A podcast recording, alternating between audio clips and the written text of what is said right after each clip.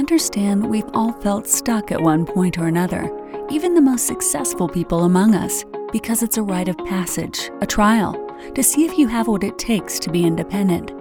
The test is to prove that you deserve your destiny. Each week, our goal is to bring you an inspiring story of someone who moved beyond their stranded phase and found greatness on the other side. Welcome to the Stranded Podcast, and this is your host, Jessica Hurley.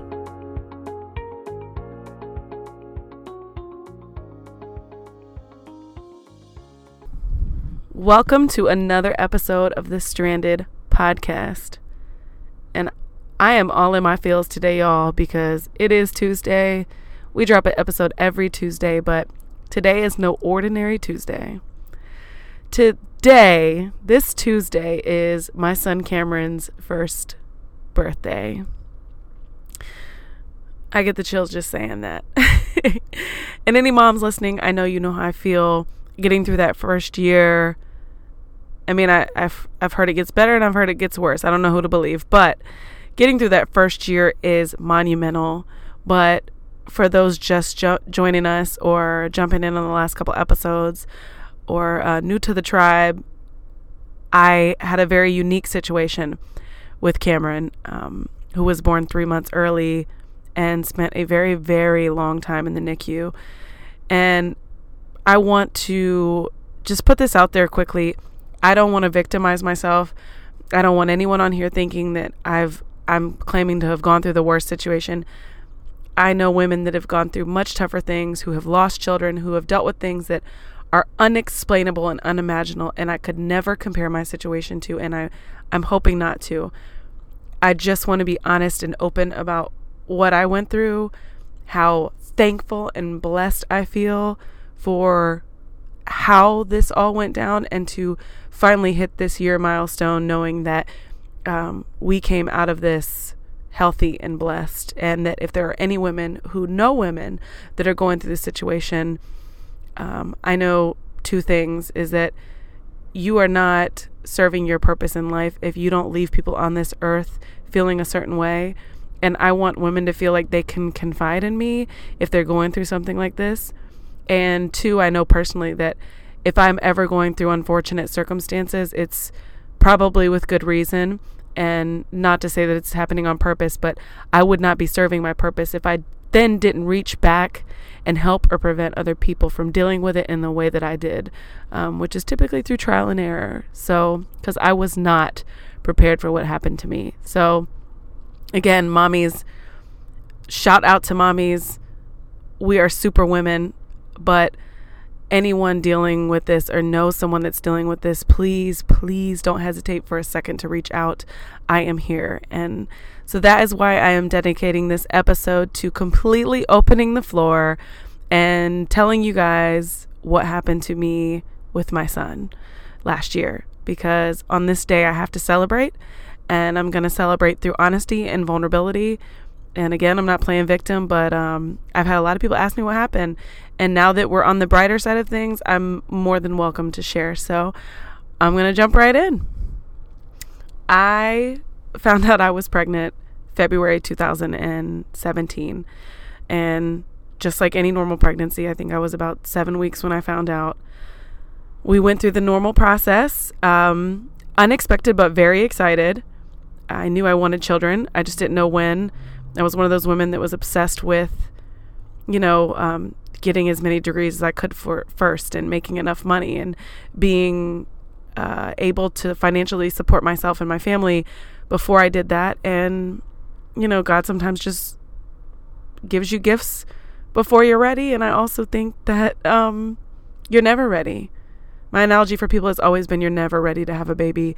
You'll just come up with another excuse as to why you're not ready. I need to I need to make more money. I need to get another degree. We need to get a bigger house. We need to get a bigger car. I have a two-door car. I can't fit a baby in it. You know, it's people are never ready for babies. You just get ready, which is kind of how life is. You have to just get ready for unforeseen circumstances. So, needless to say, we were excited. Went through the normal um normal process. Started going to the doctor's visits, you know, planning a baby shower, got super excited, told all of our family and friends. and completely normal. And we got into about 20 well I, I was very sick throughout my pregnancy but i've been told that's very normal um, found out it was a boy at 16 weeks got even more excited because both chris and i wanted a boy and then around 20 weeks uh, i had a doctor's visit where they told me that my blood pressure was extremely high and told me about the concerns for things like having a stroke and preg- while you're uh, having a stroke while you're birthing your ch- birthing your child or um, severe preeclampsia. And so at this point, and I have to be completely honest, I was not doing any research. And shame on me for not, but I have a lot of friends that did a lot of research and their pregnancies turned out completely different than what they expected. So I don't necessarily regret it, but I know moms that buy tons of books, um, bless all the women that gave me tons of books. And I was just so afraid to overwhelm myself with information. I get into overload and procrastinate, you know, into that like analysis paralysis, whatever they call it. Like it's too much information and I don't know where to go. I did not want to overwhelm myself. And most importantly, I knew myself well enough to know I didn't want to freak myself out. I was like, are you really going to give birth to a child? What if they have to cut you wide open? What if I was freaking a little bit, so I didn't want to read anything because I did not want to freak myself out. I was like, women do this every day. It's a normal thing. It'll be fine. And so at 20 weeks, um, they told me that pre uh, preeclampsia could possibly be a thing. That blood high blood pressure wasn't this normal. And at 20 weeks, they basically asked me to stop traveling for work because I travel avidly for my job. Um, so my doctor basically said, no more planes, trains, automobiles. You can work, but that's about it. I don't want you moving and shaking and going all over the place. And I said, okay. They gave me a what they call a protein test, which is a three day test to see how your body is. Oh, how do you say this? Um, processing your protein or whether it's dumping it. And my protein was not that high, which was pretty good because if it's high, that means your body is dumping it. And so it was pretty good. And so they just kind of kept me, left me at that. They said, no, um, no super crazy extracurricular activity. And I actually had another doctor come to me and say, I think you're fine.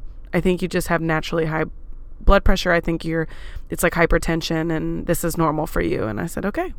So we left it at that. Um, and I gotta back I gotta backtrack a little bit, and this is how interesting life is. When I got pregnant, um, I remember instantly running to people that had had babies before because I just needed to know what what the hell I was doing. I needed clarity. I needed reassurance that this was going to be okay. And I talked to a girl at work about insurance and how I what I needed to add and switch and this was just such a foreign topic to me. And I remembered her saying, well, here's the hospital that's nearest to you, but there's another hospital that's a little further away, but they have a fantastic NICU. And I was like, well, why does that matter? And she said, just in case. And I remember the look on her face. It was like a just in case anything were to happen. Not that it will, but in case anything were to happen, God forbid they have to fly your baby across town to a, a, a a fantastic NICU. You just don't want that. You'd rather be there. And I remember instantly thinking, well, that will never happen because it doesn't happen. And isn't that kind of how we handle everything? Either we live in fear or we don't think about the the options or the consequences or things that can happen or the risks in our situations is sometimes we don't think enough about the risks um, and i totally understand not worrying and living in fear I that's where i was but thank God I went with that hospital. Thank God I listened to that girl. I just naturally listened to her. I actually just went and checked them out to see how they were. And I fell in love with the people that gave me the tour and the doctor. And I said, okay, I'm going to have my baby here that happened to have the NICU. But it was like being on a plane. When you're on a plane and they give you the safety instructions, you're like, okay, cool, not listening because it won't happen to me. That was my attitude. Thank God I chose that hospital because I had no idea what I was in store for. And so, fast forward to those 20 weeks, I get told not to travel. Um, I don't know that I'm to blame or not, but I did take one more trip in a car. I didn't fly. I took a car up to South Carolina and back for a couple days for a trip. But I did move. We moved. Uh, I tried not to lift as much as I needed to. I probably did overexert myself, but we moved. And 26 weeks, I was at work and needed to go to my daily, my, uh, at that point, I was going to biweekly checkups. And so I had a checkup and an ultrasound. And I went in for the ultrasound, and Chris met me there, and we did the ultrasound, and it was longer than normal. And Chris left afterwards because that's what I mean. Maybe men, there's other men out there that are much better about this, but I don't blame him. Because um, then you go into the room after the ultrasound, and they want to talk about um, what's going on everywhere. What are you eating? What's going on at night? What all of the above. And so he typically would come to the ultrasound and then leave. And so ultrasound was over. He left. They sent me in the doctor's office. This was completely normal procedure, except they took like 45 minutes. And I'm like, oh my God, I gotta go back to work. It's like 10:30 in the morning at this point. What's going on? And um, two doctors walked in and shut the door like two security guards and looked at me completely distraught. And I'm looking at them and they're looking at me and I'm like, what's going on? And they said, we're going to admit you to the hospital or to the ER right now. And I was like, why? And I'm instantly going, did I say something crazy? Did they overhear me say something? They said, your son is supposed to be 27 weeks. He's the size of a 23 week baby, which tells us he has not grown in four weeks. And uh, your blood pressure is so high that we have to admit you. Even if you weren't pregnant and your blood pressure was this high, we wouldn't let you leave. And it was so weird because I felt fine. I really did. Looking back on photos, I took a photo that day, um, that morning actually, for my job, and I was very swollen. So at this point, I'm only six six and a half months pregnant, and I was extremely swollen, but I felt normal. And so they send me down to the ER. I call Chris. He comes back and they say, We're just going to take some tests and decide whether or not we're going to admit you. And within an hour, they decided to admit me. They admitted me on a Tuesday and said, Here's your options. You, they kind of went over the situation again. Um, he's not fully grown. He would not survive at this point if he were to come out but your health does not look well either. And so the point is is that if we can save you over him we will. And i struggled with that but there were people um, there that were able to help me make sense of that which um, i know that's just hard to swallow and hard to hear but i guess the way they were able to make sense of it to me was if your baby's not fully developed and us, you know, us us to risk bringing him early just to keep you healthy or we'll risk bringing him early to keep you healthy versus keeping him in there still not knowing if he'll make it and risking your life completely. And so they ran my other options by me. So already by Tuesday night, I was completely mentally numb. I had either decided in my head that I might be giving birth to um, a uh, a unhealthy child, possibly disabled um, for the rest of his life, or a um, not breathing child. And so, to me, in my mind, those were my options, and I was completely numb um, and quiet, and just I couldn't think it through. And so I um at, they brought me a neonatal NICU specialist the next day and he said, "Here's your options. You're either going to we're going to run two more tests and you're either going to end up staying here for 6 more weeks with the goal of us getting you to monitoring you every day. You won't be able to get out of bed. You'll live here for 6 weeks. The goal will be to get you to 34 weeks. And if we can get you to 34 weeks, we can probably guarantee a much healthier baby. Or we'll send you home and you will come in twice a week or every two days, but you cannot go back to work. You will be on bed rest at home. And I was like, okay. And I'm thinking, oh my God, if I have to live in this place, this is insane. Like, I'm here for two nights and I'm ready to lose my mind. Neither of which ended up happening. so I take a another protein test and they come in and say it, my protein is sky high. It's um, I don't know if there's any medical people listening, but it was well over a 950. And he was like, You will be living here for six weeks because I have no, I don't feel comfortable sending you home. I have no idea. Your blood pressure's all over the place. I just can't. I can't do it. You have to live here. So that was on a Wednesday evening. Um, so at this point, or I think it was Thursday evening. So at this point, my family has decided um, they're going to be moving me in. So you know, my boyfriend starts making up his bed. My family decides they're going to come down that weekend. And um, thank God they did. thank God they did because um, my mentor wanted to come down. Jamie wanted to come down and give Chris a break. And my mom was going to shortly follow behind her. And that Saturday, I laid in my hospital bed with my mentor and we redid my entire um, baby registry because we just thought about all the size clothing we had put on there and the diapers, and we knew that if this went successfully, my son was going to be extremely small. And I had planned two baby showers, and one was in St. Augustine, which is where I'm from, and one was in Tampa. And the one in St. Augustine was the weekend, the week before I, the week I was hospitalized. So we sent out an email to everybody to let them know it would be canceled because I could not leave the hospital. And we started planning to do the baby shower in the hospital while I was going to be there for six weeks because why not? And so we, I, Jamie, God bless her heart, she was just trying to make the best of my situation because I was been in a hospital bed for six days.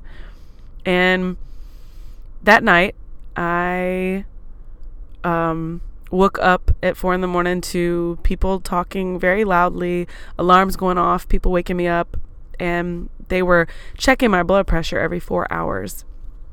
And mostly, I mean, during my when I was sleeping, they were just pulling my arm up, checking it, and then le- walking off. And I was normally I wasn't even waking up. And so I woke up to everyone um, waking me up and letting me know that they were going to be taking me down to labor and delivery because my blood pressure was so bad they were afraid that I was going to have a stroke at that point um, at any moment. So, or be in seizing because they said it was ridiculously high. So they rushed me down to labor and delivery. Um, Chris was not even there. He had taken the night off to go home and shower and just lay in his bed and take a break. And so, in our bed. Um, and so we called Chris to let him know. And he was like, No, you're not having that baby right now. And I was like, We don't, they don't, they're not giving us a choice, Chris. You have to come now. And so he came, and I just can't explain the fear of not knowing. Because everyone's telling me what I have to do. This baby has to come out. He's making you unhealthy. And not knowing if to keep me healthy could kill this baby. And that was what I could not swallow the entire time is and you know it's like the phases of grief. Like I remember being pushed down there and I was like, why me? Like it was like this victim role. I'm like, why me? Why why my son? Why my first son? Why would you do this to me? You know, why him? Why his poor soul? He doesn't even get a choice, you know? Um and then being mad, being angry, like being angry with myself, wondering if I caused this because, you know, should I have did I overexert myself during the move? Is this my fault? Should I have not have traveled that one extra time? You know, did I eat anything that put me in a in a poor place? Did I did I drink anything when I first found out I was pregnant that caused these issues? Um, I mean, even at, up until this point, they weren't even telling me what caused the preeclampsia. So I'm like, what, what on planet Earth and why? Why? Why at 27 weeks am I about to push out a baby that you're telling me is probably not even going to be able to breathe? So Oh, and I missed a part. So while I was there between the Tuesday and the Saturday, the neonatal specialist did come to me and said, if by any chance, which was so interesting that I thank God I opted in for it, he said, if by any chance this baby has to come out any day now, I want to start you on a series of shots that, I might explain this wrong, so for any of my medical professionals, I apologize. But it was a shot that basically was going to um, enhance the growth of my son's lungs because he said that was going to be his biggest concern is if my son came out the survival rate was going to change if he could breathe or if his lungs were strong enough to where they weren't going to collapse. And so he said, I want you to start these series of shots. The longer you have the shots, the better. And so I think they gave me the shot on a Tuesday, that Tuesday and that Wednesday. And so I had already had the shots. So, but now I'm being pushed down to labor and, de- labor and delivery um, Saturday at 4 a.m. Or that's actually Sunday. Sunday. And no one will tell me anything about will this baby make it? So I get down to labor and delivery. I have a fantastic nurse. My entire family's in the room. And the doctor tells me, I'm going to give you 24 hours. We're giving you magnesium. We're giving you these pills, um, all of these other things. And you've got 24 hours to push this baby out. If you don't, we're cutting him out. And you're on, of course, you're on constant surveillance. So if your blood pressure skyrockets at any point, we'll, we will be getting him out. But at this point, he has a heart rate and he seems okay. And nobody could even tell me how much he weighed. I don't know that they couldn't or they were just choosing not to, but I didn't even know what was in there. I was only six and a half months pregnant. So we go through the 24 hours. I'm half asleep. Anybody that's ever been pregnant, I don't know if your situation was like this, but I'm I'm completely half asleep the entire time because I'm so drugged up. I can't even, at one point, I thought I was going to throw up and I'm sleeping in and out of sleep, passing out, can't even talk. And I remember the 23rd hour, which was Monday morning at like 7 a.m. No, it was 9 a.m. It was 9 a.m. So Monday morning at 9 a.m., the doctor comes in and says, I'm headed to go do a cesarean. You got an hour.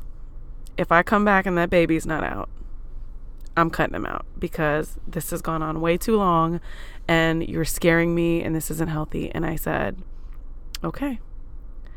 He walked out. I was mentally preparing myself for a C section. And at that time, I just was preparing for the worst. I was hoping for the best. I thought I had faith. I had hope. But I was like, don't you dare get your hopes up because you have no idea what's about to happen. And within minutes. I don't want to get too detailed into a pregnancy story, but it felt like my back was breaking. And I kept pressing the um the oh my god, I'm drawing a blank. The um epidural and I keep pressing it and my my mentor finally goes, "Okay, you cannot press that anymore." They said like every 15 minutes max. And I was like, "But I don't feel anything. It feels like my back is breaking." And she was like, oh, that's not good. so, also, throughout this whole 24 hours, I was having no contractions. None. So they were like, there's no way this baby's going to come out. But apparently, I was having what's considered rare and I was having back contractions. So my back is eh, on fire. And she calls the nurse, thank God. And she's like, why does she say her back feels like it's breaking? And so the nurse comes in, checks, and she's like, oh my God, baby's coming out. So doctor comes running in. I kid you not, the people in that came running in, he as this man was throwing on his shoes, he says, Things are about to get real crazy, really fast. The whole NICU team is gonna come in here. I need you to take a deep breath. And I said, Okay. And I'm not kidding when I say it was like Chick fil A set up in my hospital room. I mean, like, there were like 11 people that ran in with boxes and everything, um, the incubator, all of the above, in setting up, plugging stuff in in a two minute span. I cannot thank these doctors and nurses enough. I've never seen anything like it in my life. They were ready in two minutes. Doctor ran in, suited up, washed his hands, was ready to go. Um, and right before everything happened, I looked at him and I said, Is my son even going to survive? And he said, I cannot tell you that until we he comes out and whether he's breathing or not. No, he said, I cannot tell you that. He said, You'll know more when he comes out whether he's crying or not. And I was like, oh my God. And so I pushed, and at 10:10, my son was born. 10:10 on Monday, August 21st, and he came out two pounds. He was two flat pounds. Um, he looked like a frog when he came out. They pulled him out, and his legs and arms just unfolded, but his body was really, really skinny. And um, he cried. He cried, and everybody in the entire I'm crying right now. Everybody in the entire um, room clapped. And so I knew that was good. And he said, he lifted it up and said, Do you see him? And I said, Yeah. And he said, Okay, great. He's out. And he handed him to the NICU um, doctors and they put him in the incubator, wrapped him up, and took him away. Um, now, his cry was not a cry, it sounded like a cat. It was really like a meow, meow type. but apparently, that was um, the best welcome sign we could get was that he had the ability to do that. So they took him away, and that was that. And um, they kicked everyone out of my hospital room, including my family, my boyfriend, all of the above, because um, even an hour after my blood pressure would not go down. And so I don't know any of my moms out there, but typically you're starving afterwards. I was like, please just give me some soup or some crackers or something. And they would not. They kicked everybody out, cut off the lights, and made me go to sleep because my blood pressure, even my nurse was crying. She was crying and she was like, I don't know what else to do. I've given you meds. I'm trying to keep you calm. Like, this just, we cannot get this, get this thing down. You're scaring me. You're freaking me out. And I felt fine it was the weirdest thing ever. I felt completely fine. Um, and she was crying. So I knew something was wrong, but I wasn't willing to live in it. So, um, about six hours, I had to sit in there with her in the dark until it finally went down a little bit. They took me up to my room, uh, told me I was not going to be able to leave my bed for two days. And so they were nice enough um, the next night to wheel me down to see my son and they wheeled me down and I had no idea what I was going to see. And I saw my son in an incubator and it was just a body. It was just a little frog like body. They showed me a piece of paper next to his body and he was smaller than a piece of paper.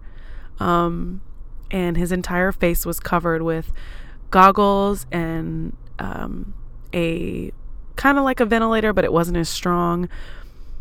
Um, his eyes were covered because of jaundice, and I had no idea what to make of it.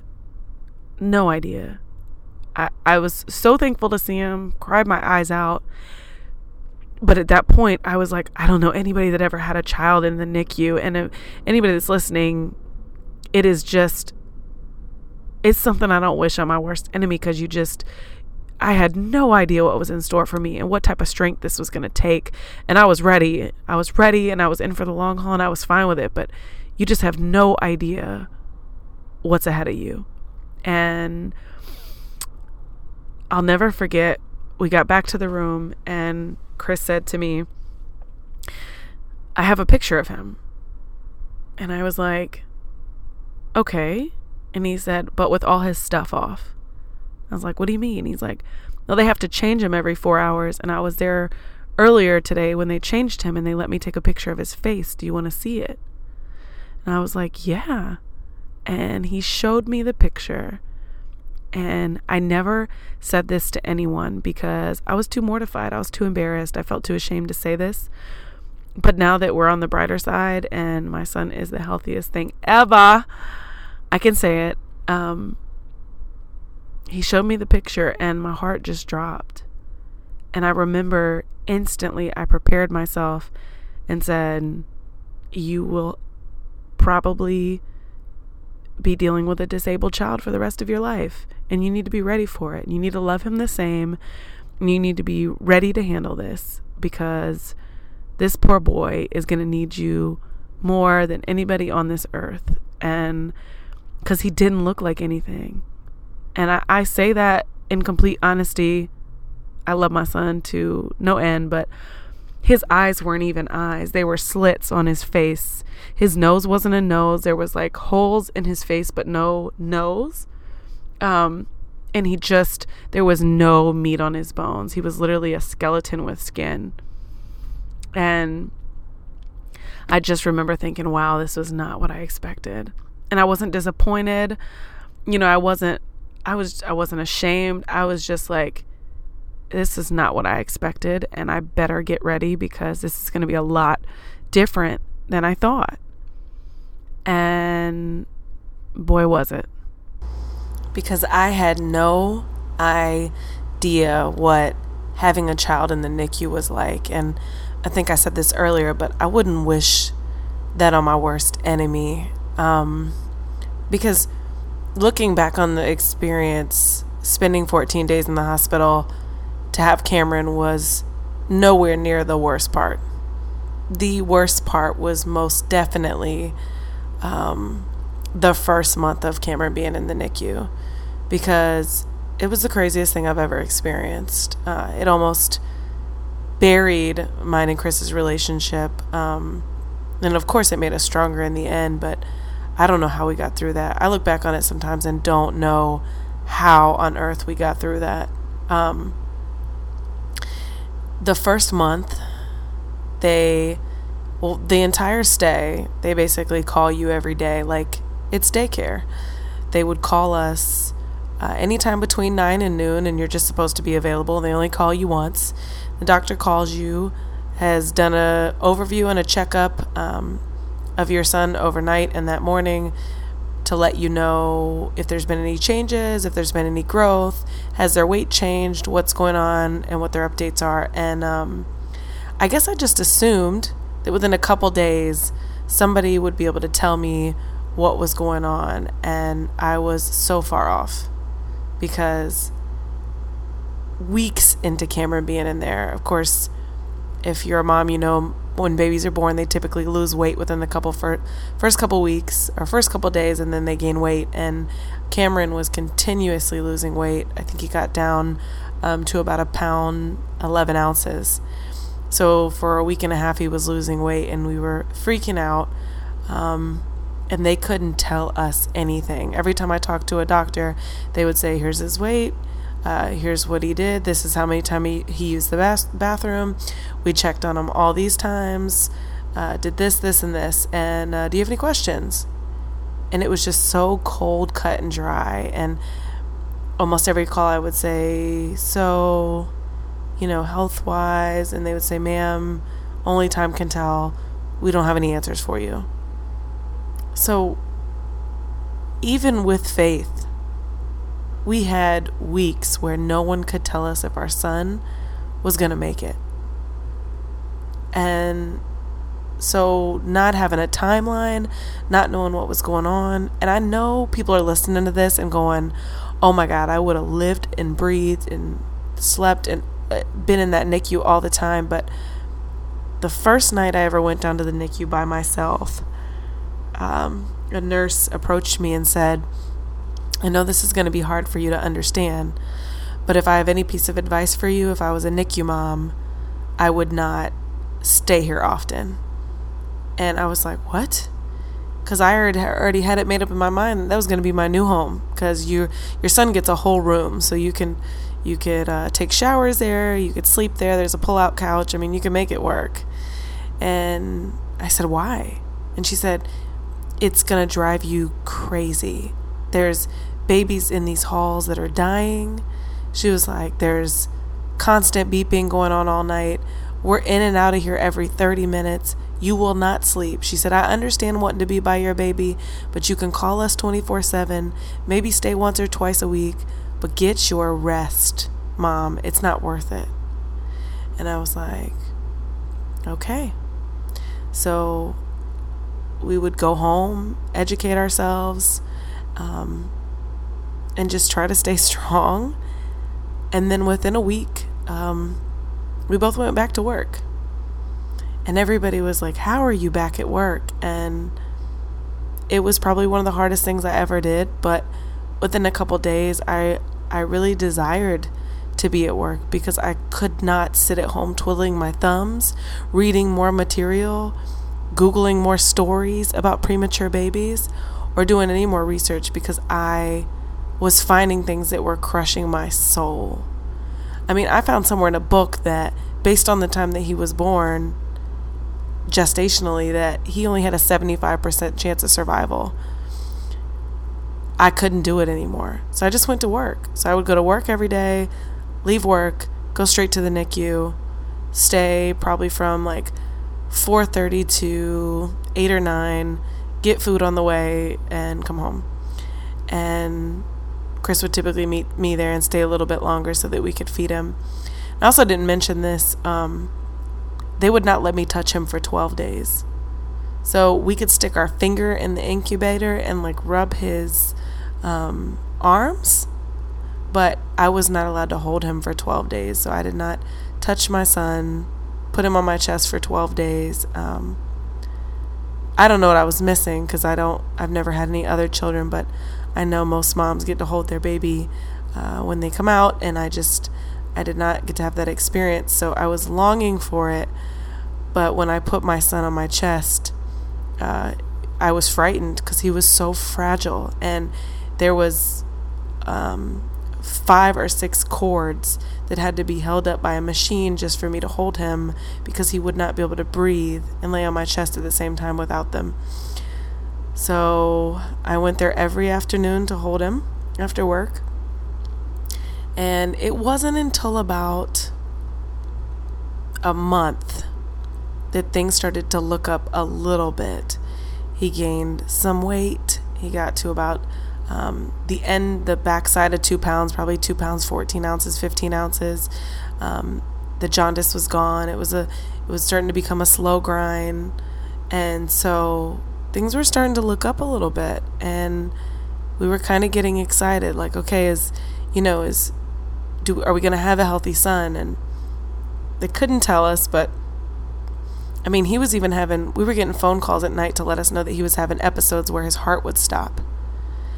And so we just really had no idea. We were just like sitting ducks. So, about a month and a half later, uh, in September, not even, it must have been like three weeks after, Chris uh, had already paid to go to a conference over the weekend, a three day conference. And I was like, no, go ahead and go. Nothing's going to change. And lo and behold, um, he leaves and I get really, really sick that night. Um, I can tell I'm super sick. I have a fever. Uh, I can't walk. I can't get out of bed. And so I call my doctor. I tell her I have a fever, and she's like, mm, I'm worried about you. I want you to come to the hospital. And I went to the hospital, and I ended up having mastitis, which is an infection from pumping that you can only get from pumping. And it was the craziest thing I had ever experienced. My breast was like a brick, and they couldn't move it or anything. And uh, they put me on some meds and admitted me, and I ended up staying there for four and a half days because it had become the infection had become septic. They could not get my fever down, so it took them three days to break my fever. Um, so now I'm in the same hospital with my son, three floors up, so at least I can go visit him. And this was all in the middle of like an intense hurricane that came to Tampa. So, three weeks later, after my NICU son is born, my preemie son, we I'm spending four days in the hospital without his dad, with mastitis, with a uh, septic infection. It was just crazy.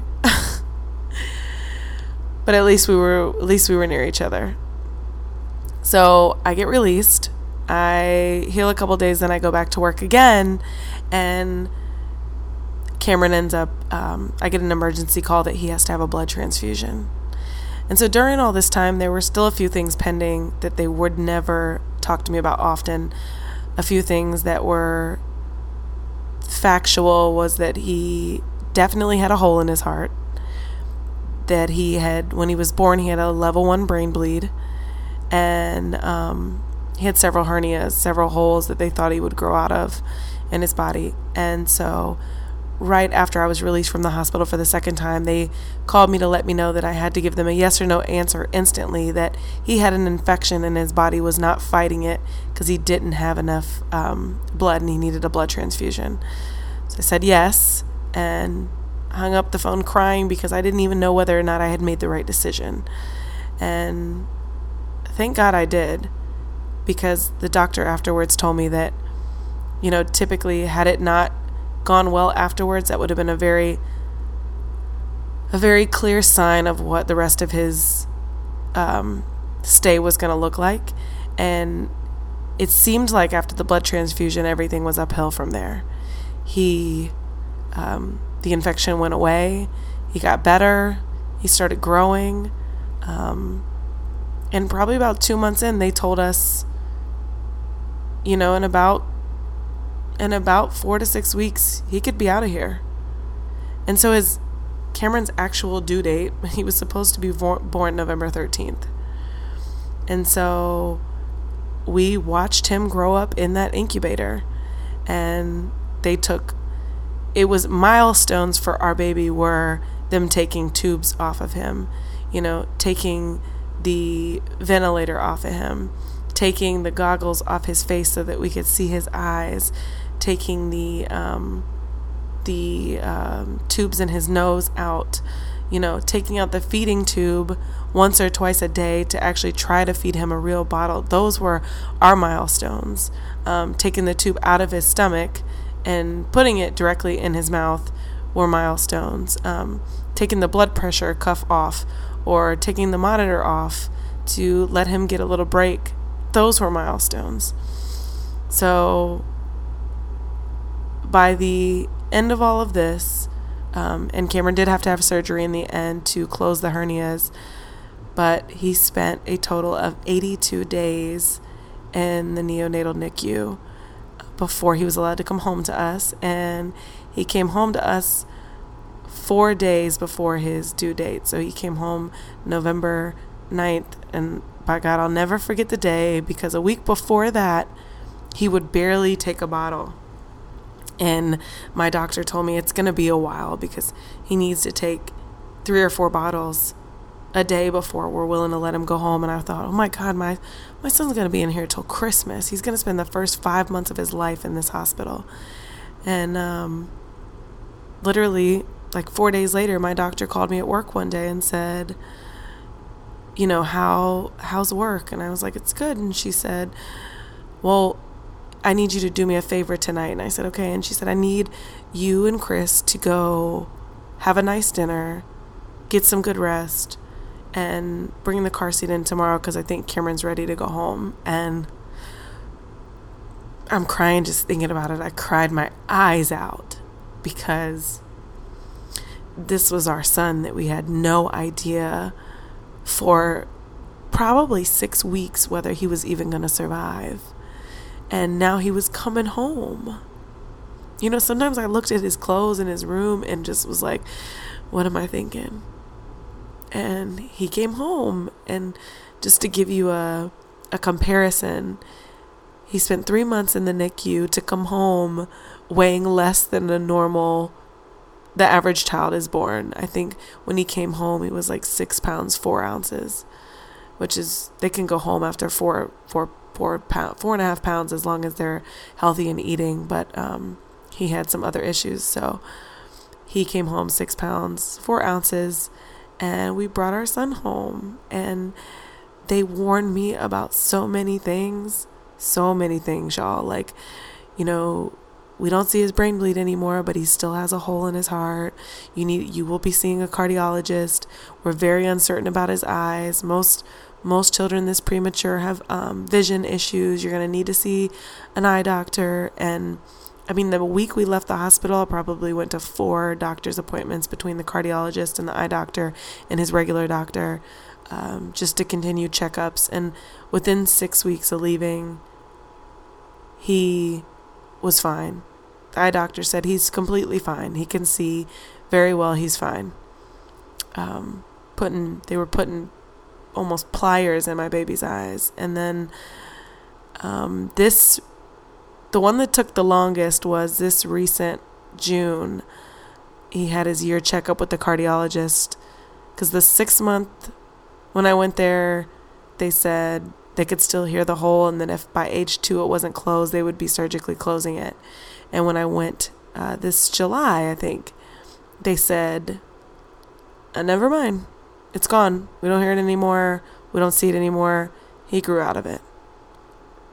And so I guess hopefully this story helps you understand that to today is extremely special to me and my family because my son I don't care what anybody says. My son is a flipping miracle.